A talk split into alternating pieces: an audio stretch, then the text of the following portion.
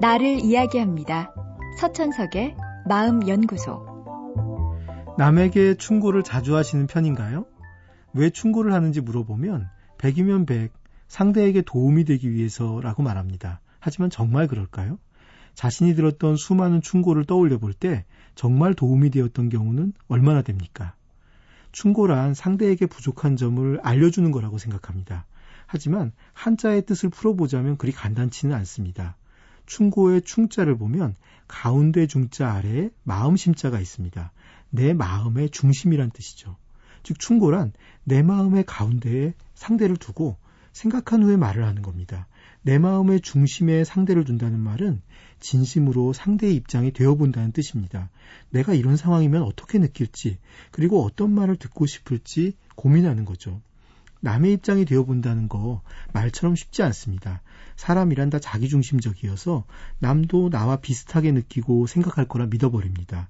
그러면서도 정작 다른 사람이 나에 대해 조언하는 걸 들으면 아, 왜 내 입장을 몰라주나 왜 나를 오해하고 있나 생각합니다. 모두가 자기가 중심에 서서 다른 사람을 생각하고 있는 거죠. 이처럼 진심으로 남의 입장에 대해 생각하는 건 쉽지 않습니다. 남에게 내가 하는 조언도 마찬가지입니다. 좋은 충고를 하기 위해선 몇 가지가 필요합니다. 우선 내가 상대 입장이 되었을 때 듣고 싶을 말을 해야 합니다. 지금 당장 요리의 맛이 안 나서 고민하는 사람에겐 응용할 수 있는 팁을 주어야지. 야, 평소에 요리 좀 자주 해보지 그랬냐. 연습만이 좋은 요리의 비결이다. 이런 류의 말은 해봐야 소용이 없습니다. 상대를 생각해서 말한다곤 하지만 그저 내가 보고 있기 답답해서 내뱉는 말일 수 있습니다. 내가 답답해서 내뱉는 말이라면 어차피 상대는 진지하게 듣지 않습니다. 충고란 그 순간 힘을 발휘할 수 있어야 의미가 있는 건데 상대가 듣지 않는다면 무의미한 잔소리에 불과하겠죠. 다음으로 상대가 내 말을 어떻게 느낄지 알아야 합니다. 아무리 좋은 말도 상대가 부정적으로 느낀다면 안 하는 이만 못합니다. 나 때문에 손해를 입었다고 생각하는 사람한테 한 수 가르쳐 준다고 떠들어대면 민망한 결과만 초래할 수 있습니다.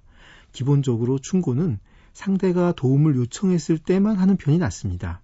충고하고 싶은 마음이 올라오더라도 그저 속으로만 생각해 두십시오.